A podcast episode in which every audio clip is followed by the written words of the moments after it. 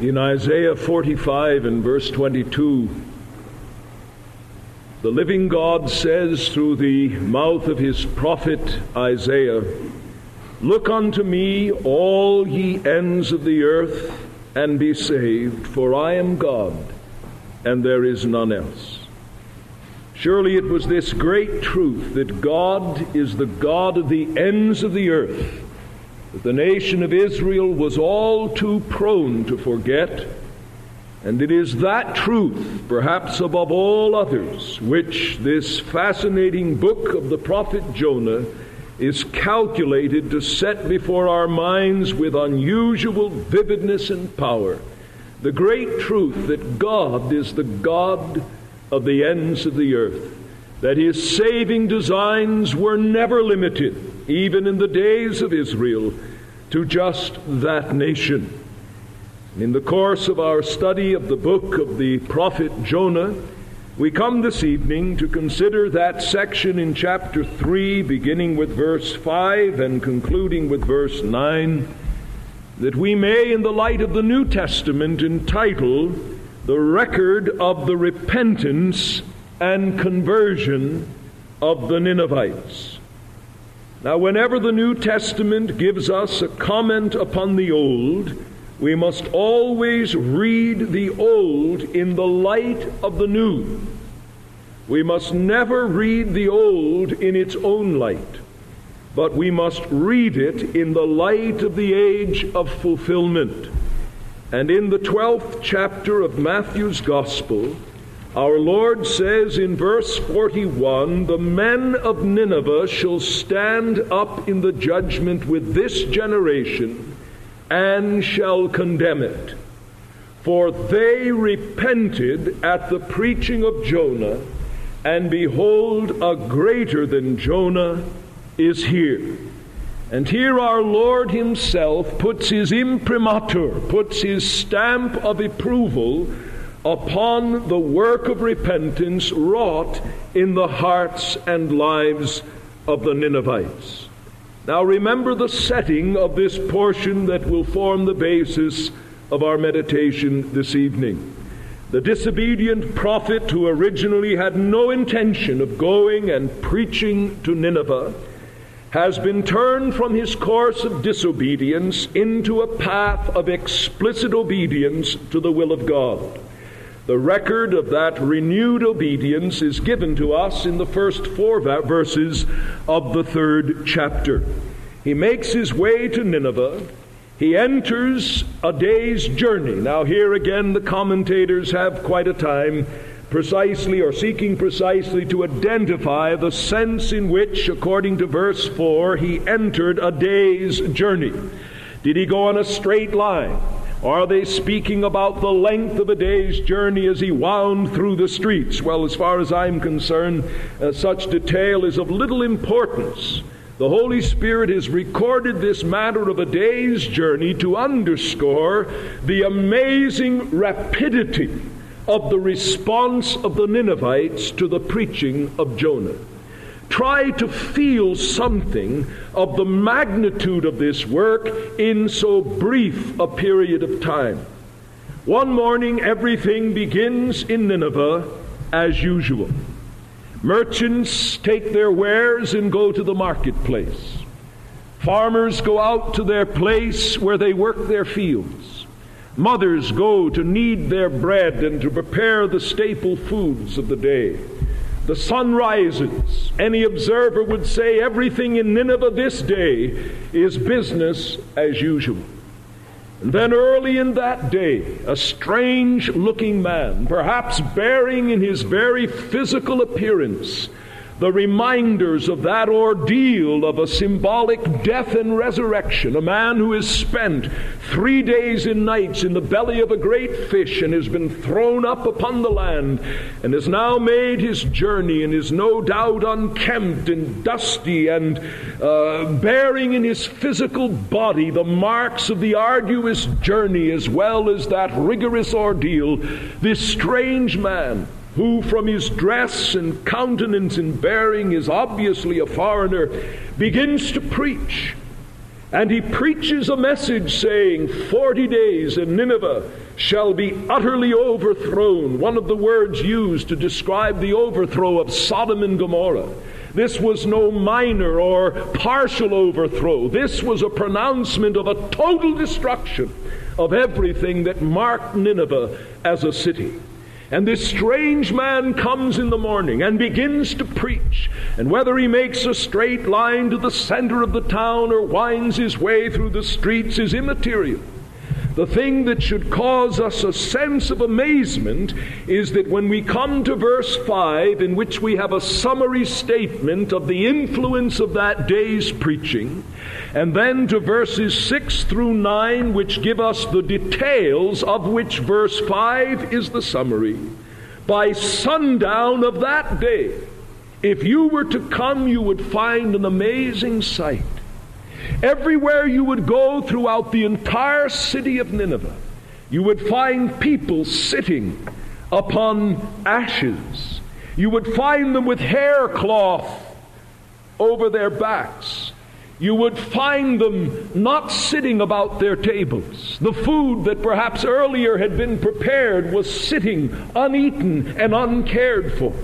You would find even a strange noise coming up from the city as animals were denied their normal food at that time of the day. The entire city, from the king down to the lowest citizen, is found in this state of mourning, of fasting, and of crying mightily to the living God that he would turn away the anger that has been pronounced by the prophet. Hugh Martin, commenting on this record of the repentance of the Ninevites, says, The repentance of Nineveh is one of the most singular events in all of human history. A great and proud city suddenly smitten into the most profound humiliation, from the greatest of its inhabitants unto the least of them, from the king on the throne to the meanest citizen, it is a spectacle to which I suppose history affords no parallel. Cities and countries and communities have oft times, with not a little unanimity, given themselves to humiliation and fasting. But there is no event on record that can at all be compared with the fast and the repentance of Nineveh. Do you feel something of the amazement of this incident, as we stand on the threshold of our examination of its details, may it be with a sense of wonder as we are reading a record of one of the most amazing works of grace that God has ever wrought in the hearts and lives of any people throughout the entire course of human history.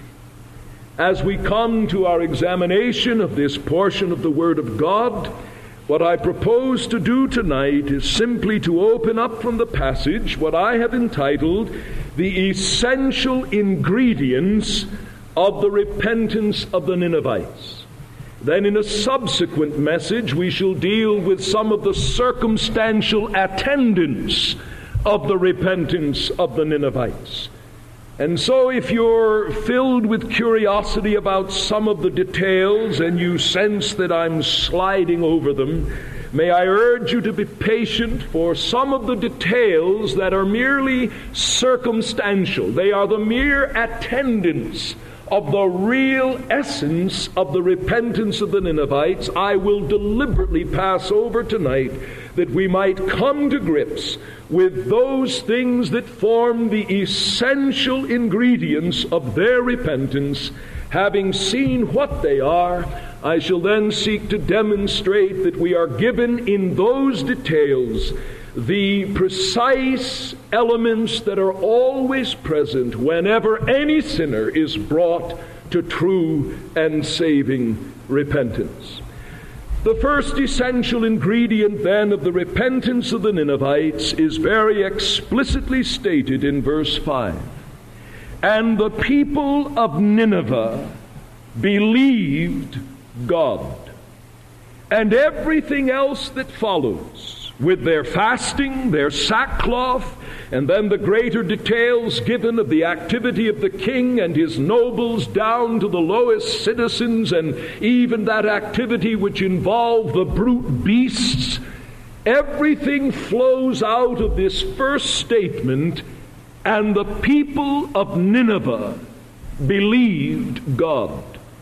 The first essential ingredient of the repentance of the Ninevites was a believing reception of the message of God. A believing reception of the message of God. Who has come to the borders of their city, or within the borders of their city? A strange man with a strange tale.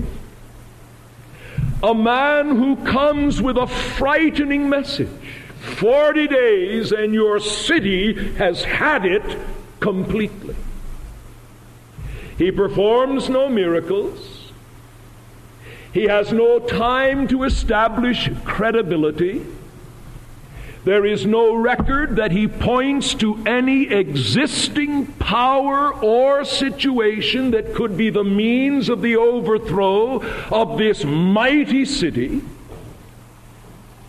And yet, on the basis of that testimony that this man bears, the text says that the people of Nineveh believed God. In other words, they credited the message of Jonah as being nothing less than a divine message. They saw beyond the strange man with the strange tale of his strange deliverance.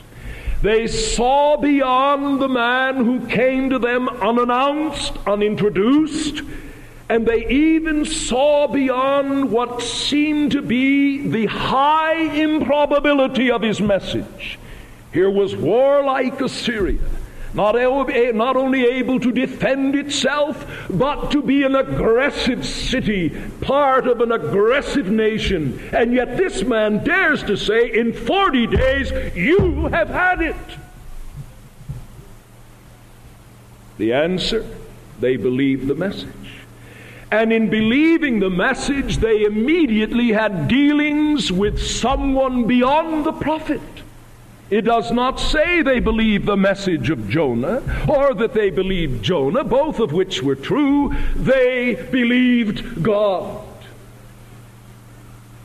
In other words, they saw in Jonah's message those fundamental realities which form the basis of a man's awareness of his true circumstance as a sinner in God's universe. When Jonah preached, 40 days Nineveh shall be overthrown, as we established in a previous message, there was no doubt an indictment of their specific sins. He gave them a rationale for that pronouncement that their sins were an affront to God. He no doubt named their specific sins. He called upon them to recognize that which their own consciences attested that they were God's creatures, accountable to God.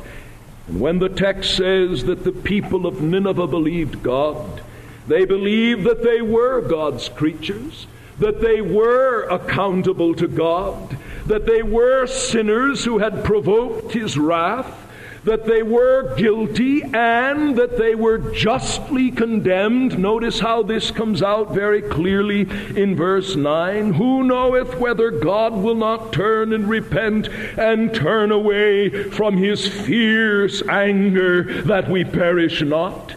Here they have accepted the reality of sin, the reality of the holiness of God the reality of their accountability to God in terms of His law, the reality of the anger and wrath of God against all who go on impenitent in their sins. And I say this is an amazing thing. We have recorded in the Old Testament another incident that in many ways is very parallel, but is in stark contrast to this passage. There was another time in human history when the sudden, dramatic overthrow of a city, really two cities, was announced by God. In that passage to which Mr. Garlington made reference this morning in the adult class in Genesis 19, it is angels who come and announce to, not, to Lot that Sodom and Gomorrah will be overthrown, that God is about to destroy them.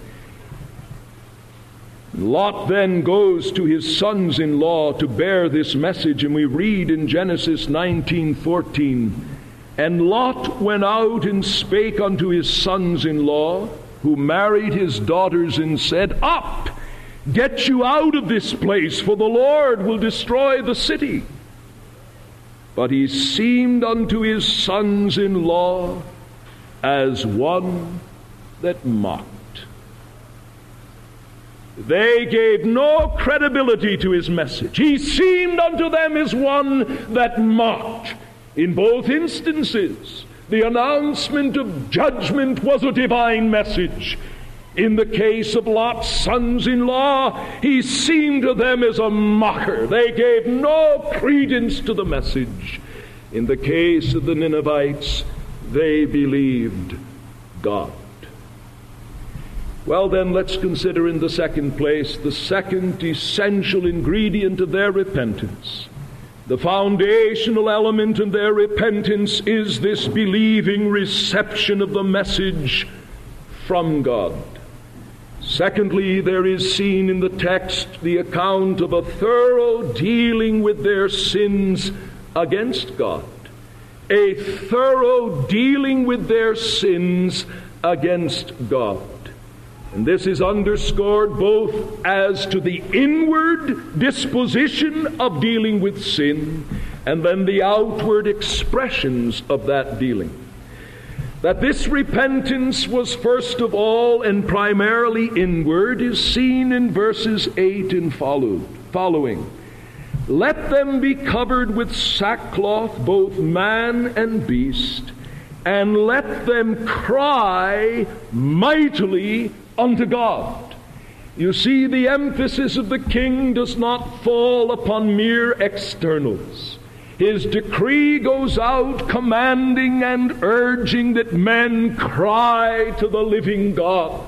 That is, that they engage themselves in earnest heart dealings with God. He didn't say, let them all say prayers, let them all repeat 50 Hail Marys or a hundred Our Fathers, let them all find the nearest prayer wheel and spin it and thumb through their beads. No, let them cry mightily to God. You see, he's putting the emphasis upon the dealings of the heart. Furthermore, look at the language. And turn away, I'm sorry, let him cry mightily to God, yea, let them turn every one from his evil way. You see, the emphasis falls upon a thorough dealing with sin as a pattern of life. He acknowledges that the overall way of their existence was in direct opposition to the way of righteousness and the way of holiness. And so he calls upon them not only to have heart dealings with God in prayer, but to have thorough dealings with the whole course of a sinful life. And then he descends to the particulars and from the violence that is in his hand. That is, every individual sinner and the peculiar expressions of his own sin and rebellion against God. Let him deal not only with his way in general, but with the specific sins that are in his hands. And then that thorough dealing with sin that is manifested in inward heart experience is manifested in the outward way. We see it in the previous verses. We have the summary statement in verse 5 they proclaimed a fast and put on sackcloth from the greatest of them even to the least of them. What was this? Some would suggest that this was just kind of a surface, external repentance with a lot of surface and external uh, paraphernalia. No, no, my friends. The fasting and the sackcloth were simply a concretizing of the reality of the inward repentance. It was expressing in concrete, visible, external ways the disposition and state of the heart. You see, God is not Platonic in his view of his own creatures. God made us a body soul entity. God made us so that we are inextricably interacting continually with the world about us. We eat and we drink and we live of the very earth on which we stand. And when we have dealings with God, it is not in terms of disembodied spirits, but whole men and women who are in this way bound up with the creation around us. And therefore, if our dealings with God are general, they will often, uh, genuine, they will often manifest themselves in this way. For the fasting is something to which God calls his people in the book of Joel. He says, Turn unto me with fasting and with weeping and with mourning. Now, he does not call to fasting as a mere external act. He condemns that. For in that same passage in Joel 2, he says, Rend your heart and not your garment. But he's saying, let there be such a deep, powerful, inward, genuine dealing with sin that even your interaction with the outer world will be influenced. So powerful and real will be this matter of your crying to God, your turning from your evil way and from the violence in your hands, that even normal and legitimate physical appetites for a time will pale into insignificance. There are matters of higher importance that now occupy the mind. And where it is proper for us to appear as attractive as possible, to do the best with what we've got, there are times when the state of the soul is such that even the external physical appearance will reflect the inward disposition.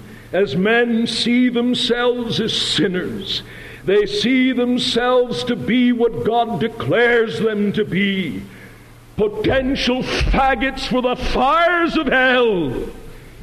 The humiliation of that realization often causes men to desire somehow externally to express it, particularly in this cultural setting where we see the great principle again that grace does no violence to nature and in a culture where these expressions of grief were common, when they would mourn for relatives and even shaving the hair off the animals, when a great personage died, Herodotus, uh, one of the great Greek historians, a man called the father of history, records such instances in secular pagan life when a great man would die and a whole nation or whole segments of a nation would manifest their grief not only by sitting in sackcloth and ashes themselves, but by shaving the animals and taking from them all of their normal ornaments, if they were such animals as horses and others who were adorned by men. No, this is no mere externalism. This is the record of a deep breaking off of sin, a thorough dealing with sins, inwardly in crying mightily to God, turning from their evil way, turning from the violence in their hands, and then outwardly concretizing the state of the soul in the very externals of life. And we know that this turning was true because verse 10 says, and it's not my purpose to expound it tonight, God saw their works that they sat in sackcloth and ashes? No. God saw their works that they turned from their evil way. That which God beheld was a deep and a thorough dealing with sin. And then in the third place, the third essential ingredient of their repentance is found in this prayer that I have called a hopeful pleading for mercy from God. You see the progression?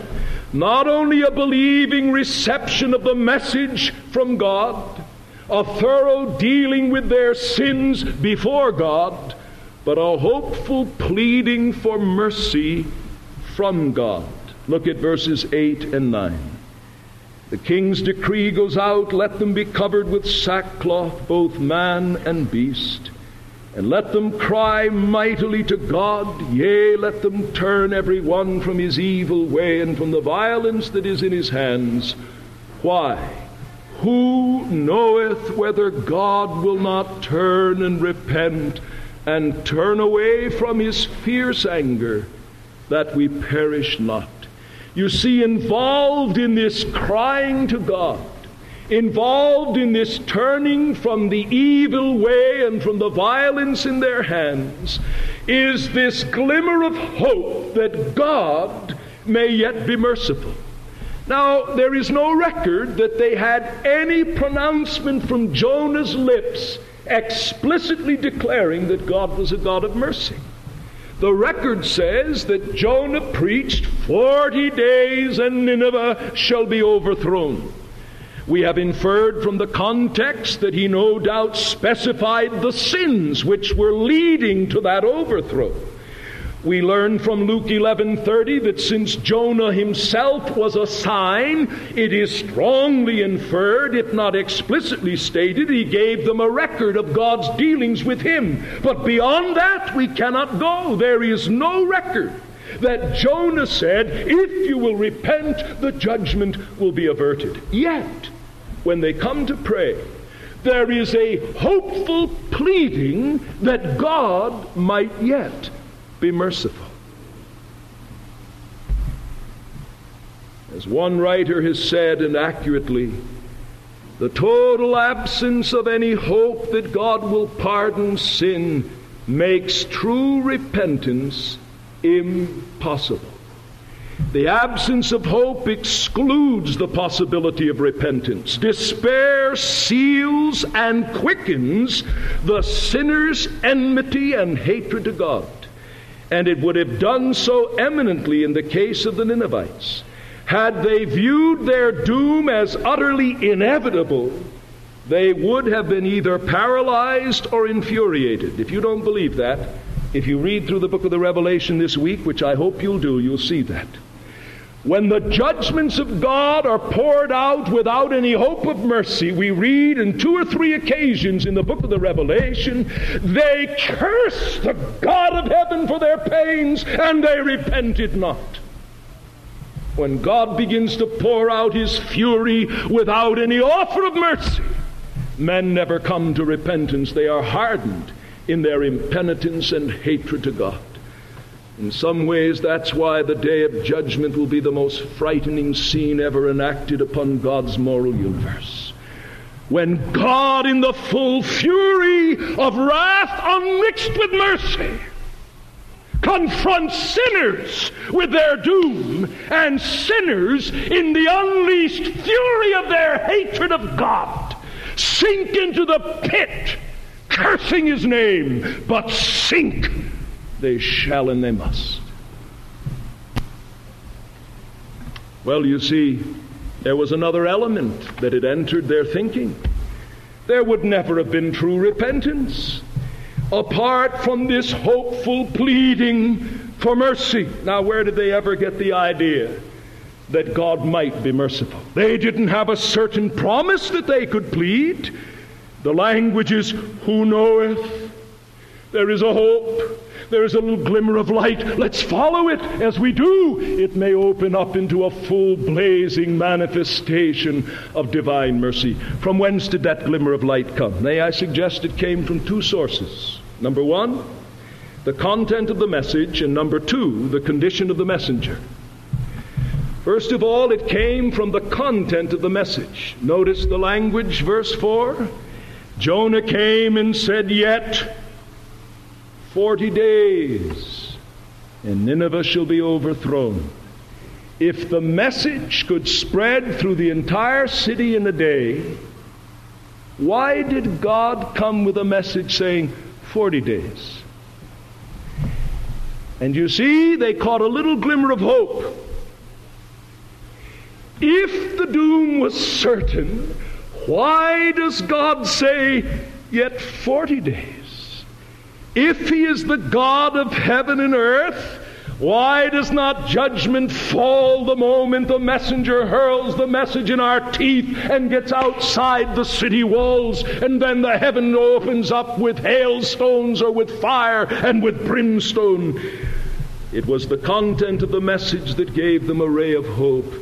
If God has come announcing 40 days and we shall be overthrown, and the rationale for that pronouncement is that we have sinned, and our sins have come, as it were, to the full measure, to the point where the God of heaven is now determined to deal with us in wrath. Can it be that if between now and the forty days the cause of the provocation of his anger is dealt with, the anger itself may be turned away?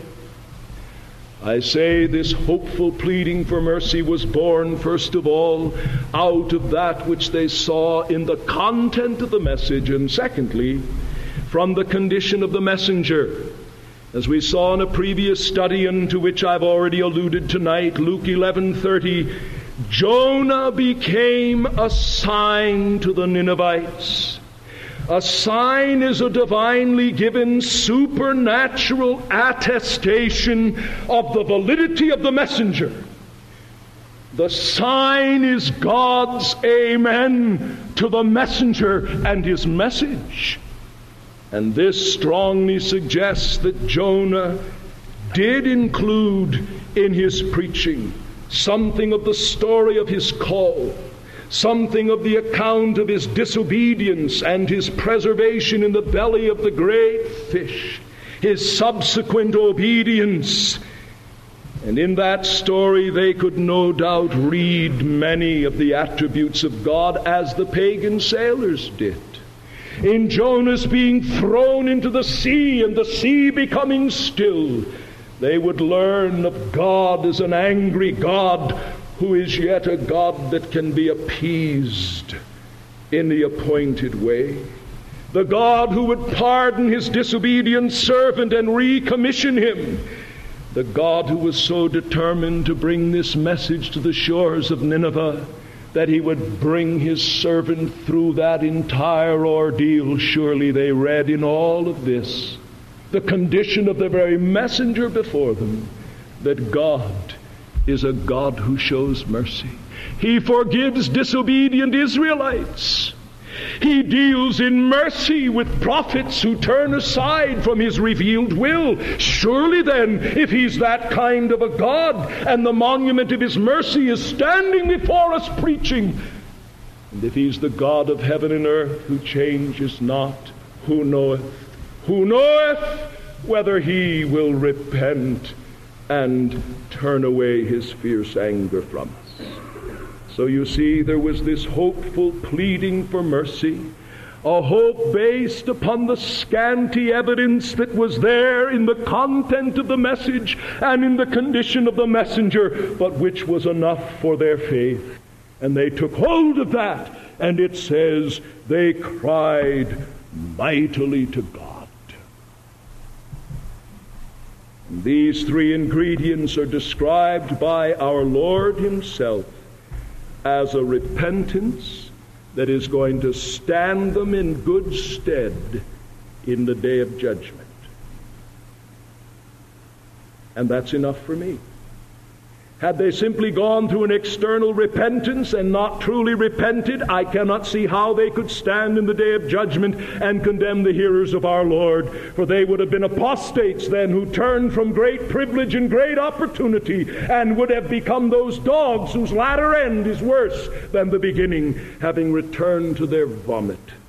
No, I believe our Lord has placed His own approval not upon the genuine conversion of every single individual Ninevite, no, but in saying that in general this turning was not simply a sociological activity, it was a spiritual activity wrought by the mighty Spirit of God. Now, having opened up from the text the three essential ingredients of the repentance of the Ninevites, I want to go back now and take up each of those threads and apply them to each one of you who sit here tonight. For my friend, listen. If you are ever to be found standing in the last day with the converted Ninevites, sharing in the judgment of the world with the great judge himself, even the Lord Jesus, you too must come not in the same details, but essentially to the same spiritual realities. or you will never be found with joy at the last day. If you are ever to be a Christian, if you are ever to be a child of God, there must first of all be on your part, as with them, a believing reception of the message of God. What message? Not a message 40 days and you will be overthrown, but a message that many of you have heard times without number. A message that has come to you in the name of the God of heaven, extracted directly from this book, the Bible. A message which has told you that you are God's creature, made in His image, fallen in Adam accountable to the God who made you. You are a sinner who's taken your life into your own hands to do your own thing. That in living in self centeredness and willful rebellion against the God of heaven, you are under divine wrath and condemnation. You stand guilty before God. You have a nature that is polluted and defiled. And unless you are born of the Spirit, you'll never see nor enter the kingdom. Unless you repent, you'll perish. And My friend, there is only one reason why all too many of you sit here in the condition you are in tonight. Either not convinced that you are what God says you are a sinner, guilty and polluted, under condemnation and helpless to extricate yourself.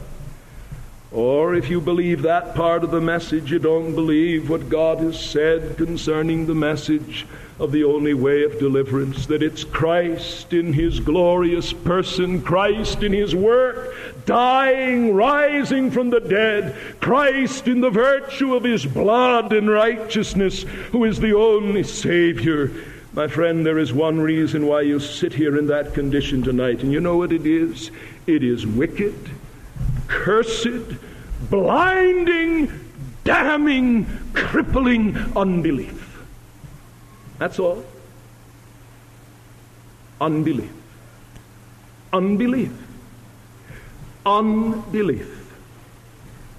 I quote again from Hugh Martin.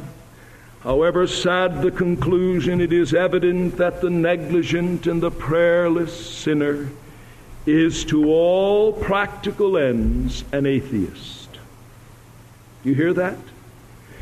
The negligent and prayerless sinner is to all practical ends an atheist, one who says no God. He is practically living in a state of infidelity and atheism. And however much he may revolt from admitting this, it is impossible for him to refute it by his conduct. Listen to me tonight. You sit here under the wrath of God. You've not been born of the Spirit. You've not repented. You've not embraced Christ. You may deny you're a sinner, or you may be one who admits you're a sinner, but you deny that Christ is the only Savior. You may admit you're a sinner and accept that Christ is the only Savior, but you will not believe. You will not embrace the offered salvation. My friend, you Martin's words are right. You are practically an atheist. What is your problem? You will not believe the message of God. You are like Lot's sons in law. We who preach to you seek to preach biblically. We seek to preach earnestly. We seek to preach tenderly. We seek to preach closely to your conscience. We are like ones who mock in your ears. Why? Because of your wicked, crippling, cursed, damning sin of unbelief. It has never been said of you, and the people of Nineveh believed God. You remember what the Apostle Paul said to the Thessalonians? In his second chapter of the first letter, he said this God be thanked that when you received the word of the message, you received it not as the word of men, but as it is in truth the Word of God, which effectually works in those that believe. Who brought the message? Just a fellow mortal. Saul of Tarsus made Paul the apostle. He came into the synagogue at Thessalonica. He opened up the scriptures. He demonstrated the simple facts concerning Christ, concerning man in sin, concerning the Redeemer and his salvation, the necessity of repentance and faith. And in three weeks' time, he was run out of town. But he can write back later as a church has been formed, and he says, Thank God when you received the message from us, you received it not as the word of a fellow mortal, but as it is in truth the word of the living God. My friend, let me ask you, oh, let me press the question upon your conscience. Have you ever come to grips with that simple fundamental issue? That when this word is expounded and applied, you're not dealing with the preacher, you're not dealing with a fellow mortal, you're dealing with God. Do you believe God? Oh, you say, if I could see a miracle. Ah, my friend, listen. That logic was long before now propagated. A man in hell said, Oh, give my brothers a miracle, then they'll believe. Jesus said, They have Moses and the prophets. If they will not believe what is written, neither will they believe though one rise from the dead. My friend, what more do you want? Almighty God has sent you a credited message. Jesus Christ has died and risen from the dead. A greater than Jonah has come. You will never be converted until there is a believing reception of the message of God. But then, in the second place, there's got to be this second essential element a thorough dealing with your sins. Not some kind of external adjustment. We saw from the text that the appeal was to cry mightily to God. Turn everyone from his evil way and from the violence in his hands. You see, this was no surface dealing with sin. It was dealing with sin, root, stock, and branch. And my friend, you'll never be a Christian until you're prepared in a believing response to the message of God to deal thoroughly with your sins for it's your sins that bring you under the wrath of God. The wages of sin is death.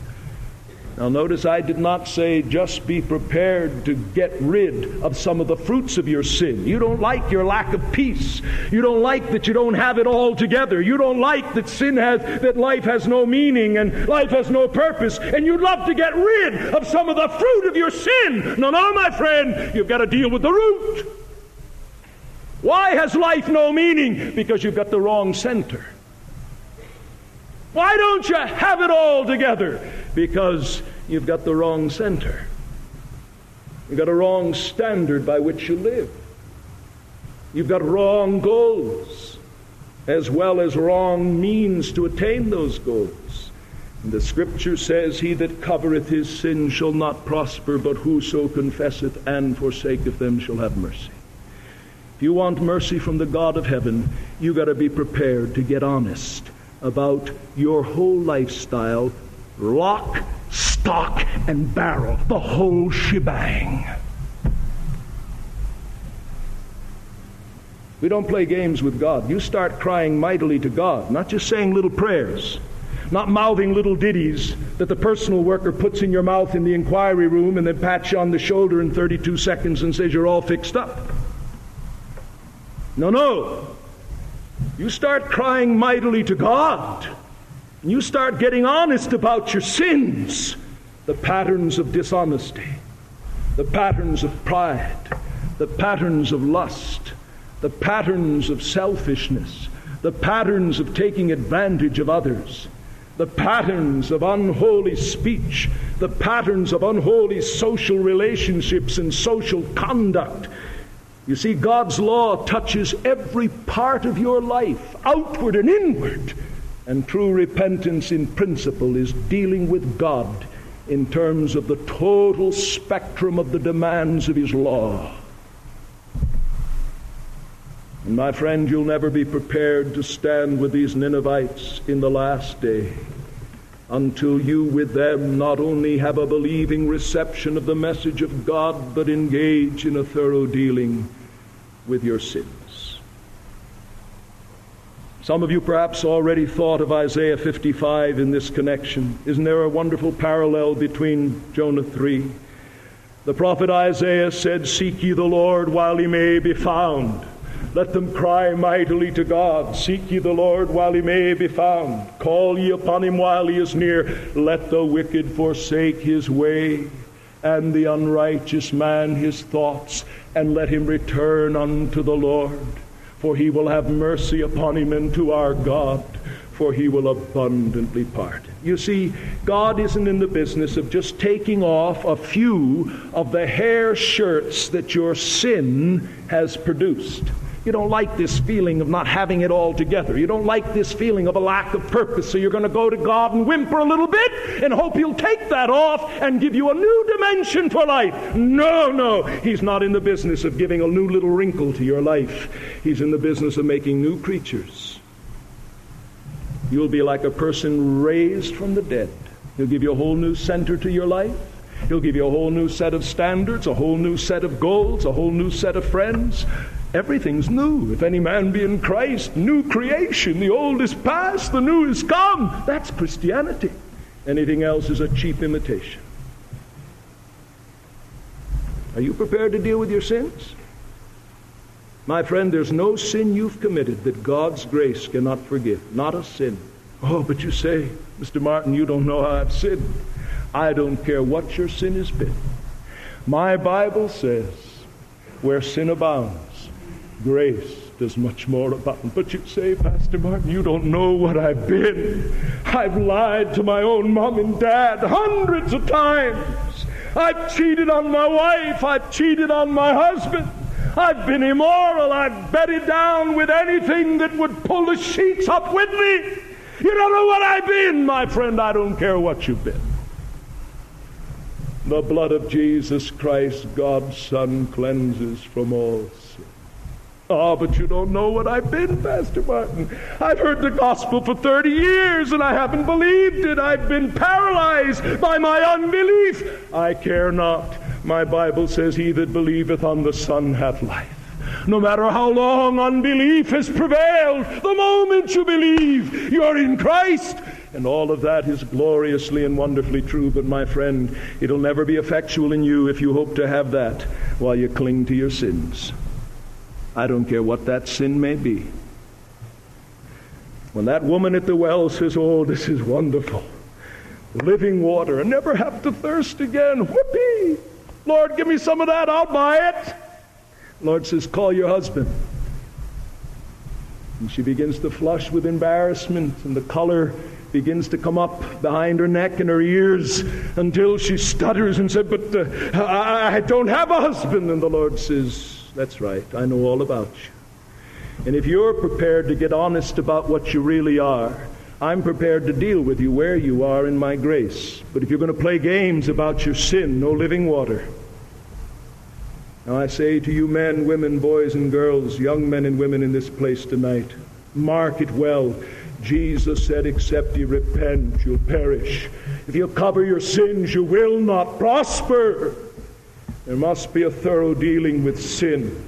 You've got to turn from your way, that general pattern of self centeredness, self reliance, self righteousness, and you must turn from the violence that is in your hands, your own peculiar darling sins. You must deal with them honestly, straightforwardly. But then, thirdly, there must be a confident pleading for the mercy of God, grounded in the work of Christ. You see, I've added something that I couldn't preach from the text in Jonah 3. All they had to incite them to pray for mercy was that little glimmer of light that came from the message and from the condition of the messenger. My friend, in urging you to seek the Lord, think of the wonderful, not glimmer of light or little shaft of light. It's like a thousand suns blazing in noonday glory.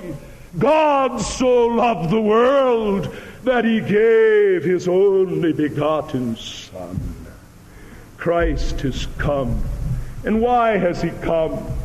The scripture says this is the faithful saying and worthy of all acceptation that Christ Jesus came into the world to save sinners. The Son of Man is come to seek and to save that which is lost. Oh, my friend, you need not go to God saying, Oh God, I believe the message. I am your creature. I have broken your law. I am accountable to you. It is right that wrath should fall upon me. You need not go to God in that disposition, saying, But, oh God, I'm prepared to turn from my way and the violence in my hands. Is there any chance that you would be merciful? My friend, you don't need to go that way. You can go saying, Oh God, I believe the message. And by your grace, I'm prepared to deal with my sins. And oh God, I would venture upon those broad, buttressed promises of mercy extended in the Lord Jesus. Jesus said, Come unto me, all ye that labor and are heavy laden, and I will receive one tenth of you. My friend, if he said that, I think I would go to my grave pleading that I might be one of the one tenth. Don't you? Wouldn't that be enough? If he said, Come unto me, all ye that labor, and of all who come, one tenth I'll receive and give them rest. Well, I tell you, my friend, if I know my sin and believe in the reality of hell and judgment, if I had just that much to go on, that'd be enough to set me crying mightily to God. But Jesus said, Come unto me, all ye that labor and are heavy laden, and I will give you rest.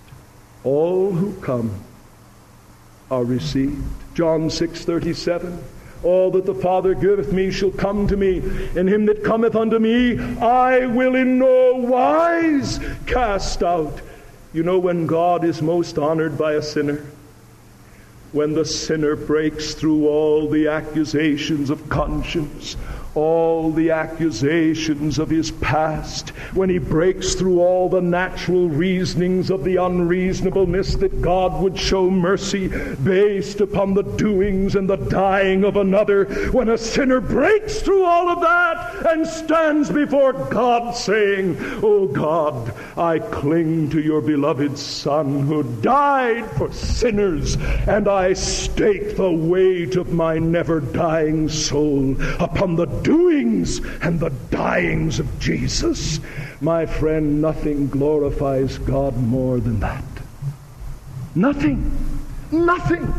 For God's greatest work is redemption. And when sinners credit his work, no wonder it says there is joy in the presence of the angels of God over one sinner that repenteth.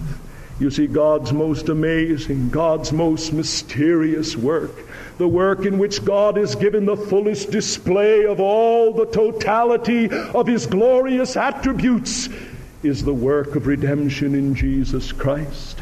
You see, then, when sinners credit that work, and put themselves in the hand of the Savior, they are making the most full confession of their confidence in all that God is and in all that God has revealed of Himself. Oh, I speak to some of you dear people who feel, well, it'll dishonor God if I throw myself believingly upon Christ. Oh, that will dishonor God. That will be presumption if I say, believing I am saved. My friend, that's a lie from the pit. You dishonor God by your groveling unbelief. He says, My son is able, my son is willing. Trust him. You do not glorify God by doubting his word. Oh, glorify God by throwing yourself upon his mercy. My friend, you'll never come to true repentance until there is that confident resting upon God's mercy in the work of his own beloved Son. How thankful we should be for that record in Luke's Gospel, chapter 18 and verse 13, where Jesus describes what could well have been an individual Ninevite. In this context, it is a publican, a man who is a sinner and he's so filled with a sense of his sin and unworthiness that he will not so much as even lift up his eyes to heaven, the place of God's dwelling. But the scripture tells us in Luke's Gospel, chapter 18 and verse 13, that he beat upon his breast, saying, God, be thou merciful to me, a sinner. He didn't say, Oh God, be merciful to me because I've come to great strength of faith. Oh God, be merciful to me because I've cleaned up. No, no, no, my friend. You've got it all backwards. He took his stance owning his guilt, but glorifying the God of mercy, whose mercy was greater than human guilt. And our Lord says this man went down to his house justified. I close tonight by bringing you back full circle to where we began in Matthew's Gospel, chapter 12. Will you turn there now as we close? Matthew's Gospel, chapter 12.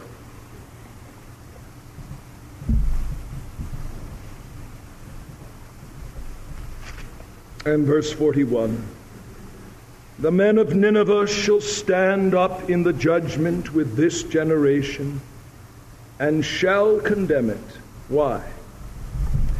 Because they were more intrinsically holy than the generation to which our Lord preached? No. They were a people so wicked that God was about to blot them off the face of the earth like he did Sodom and Gomorrah and like he did with the whole human race in the days of the flood, sparing only Noah and his family. Why then shall the men of Nineveh rise up in the judgment with our Lord's generation and condemn it? The passage tells us they repented at the preaching of Jonah, a disobedient, sinning prophet, a fellow mortal, one who had come through this unusual ordeal that perhaps forever stamped upon his face and even his skin the vivid reminders to humble him that he'd been a disobedient man.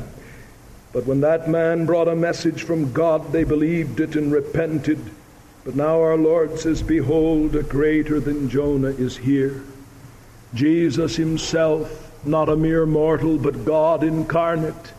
Not a sinner, but holy, harmless, undefiled, separate from sinners. He who spake as no man ever spake. He at whom they wondered when they heard the words of grace falling from his lips. A greater than Jonah stood in that generation and preached and he did not preach just judgment, but he preached the very words I've quoted Come unto me, all ye that labor and are heavy laden, I am come to seek and to save the lost.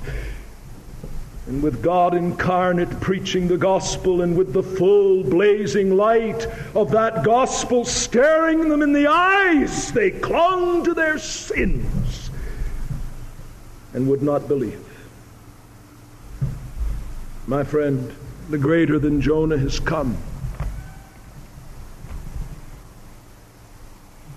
His coming, his death, his resurrection are well attested facts. And the greater than Jonah is in his church. And the greater than Jonah preaches through his servants who announce his gospel in his name. You have behind you the history of hundreds of thousands who, believing that message, have been transformed. Whole societies feeling the leavening power of that message. The record in Christian biography of thousands who have faced that grim messenger of death and looked him square in the eye and said, There's nothing you can do to me but land me on the lap of Jesus. Come, death, do your work. And in spite of all of that, you still will not believe. My friend, what will the day of judgment be for you? I plead with you this night. I entreat you. I exhort you. Take your place with the Ninevites. Believe God. Deal with your sins. Throw yourself upon His mercy as offered in Christ, and you with the Ninevites will be forgiven, pardoned, joined to Christ, fit to live, fit to die, fit to go to judgment and come off unscathed. And I say to you who are believers, though the great burden of my heart, because the natural burden of this passage is to preach to the unconverted. Do you see the amazing grace of God to you? Why did you not treat the message like Lot's sons in law? When the message came telling you you're a sinner, God's anger's been provoked, judgment is coming, you must repent, you must believe. Why did you credit that message? An almighty energy went forth from the living God. Or you would have been like Lot's sons in laws, and the most earnest messengers of God would have been to you as men who mocked. Oh, may we never cease to be amazed that we have been brought to faith. And being brought to faith, we've been brought into union with Christ. And being brought into union with Christ, all that he did for sinners is credited to us. His doings and his dying are ours. And we stand uncondemned before the God of the universe. Do you get bored at hearing these fundamental elements of the gospel? Do they cease to thrill you? You're in bad shape if they do, my friend. For you and I will grow in grace as we grow in the conscious and ever increasing appreciation of the wonder of what it means to be a Christian. The repentance of the Ninevites in its essential elements my friend, are those elements in you? If not, seek the Lord while he may be found. Call upon him while he is near. I confess as a preacher of the gospel that deep sense of pain. It's a delight to preach to people who hang upon the Word of God who come out Sunday night to hear the word, but my friend, listen, I've not preached just to be flattered by your listening. If you will not embrace this message from God, then there's a sense in which I go home to my bed a frustrated man, grieved and pained. Why? Because my object has not been realized even to entreat you to flee from the wrath to come. Oh, may God grant that the words will be effectual to your repentance. Let us pray. Our Father, we thank you for this amazing record of your grace to these wicked Ninevites. We confess that it's hard for us to take in what it must have been like to see that entire city mourning its sins and prostrate before you. O Lord, put forth that divine energy in our day. May we live to see multitudes humbled before the God of heaven. Lord, even in this place, May there be some who this night cannot pillow their heads until they sit not necessarily in sackcloth and ashes, but with an inward disposition that could well be expressed in that form. May they sit grieving over their sins, seeking mercy at the only place mercy is ever to be found O God, seal the word to the conversion of men and women, fellows and girls, and ultimately to the honor of your own name and to the glory of your grace. We pray for those who somehow feel they will dishonor you if they venture upon your grace. Lord, show them what we have tried to show them tonight, that they never do begin to honor you until they magnify your grace in embracing the Savior. O Lord, make your word to be effectual. This is our plea. Hear us in our sense of helplessness and answer our cry for Jesus' sake. Amen.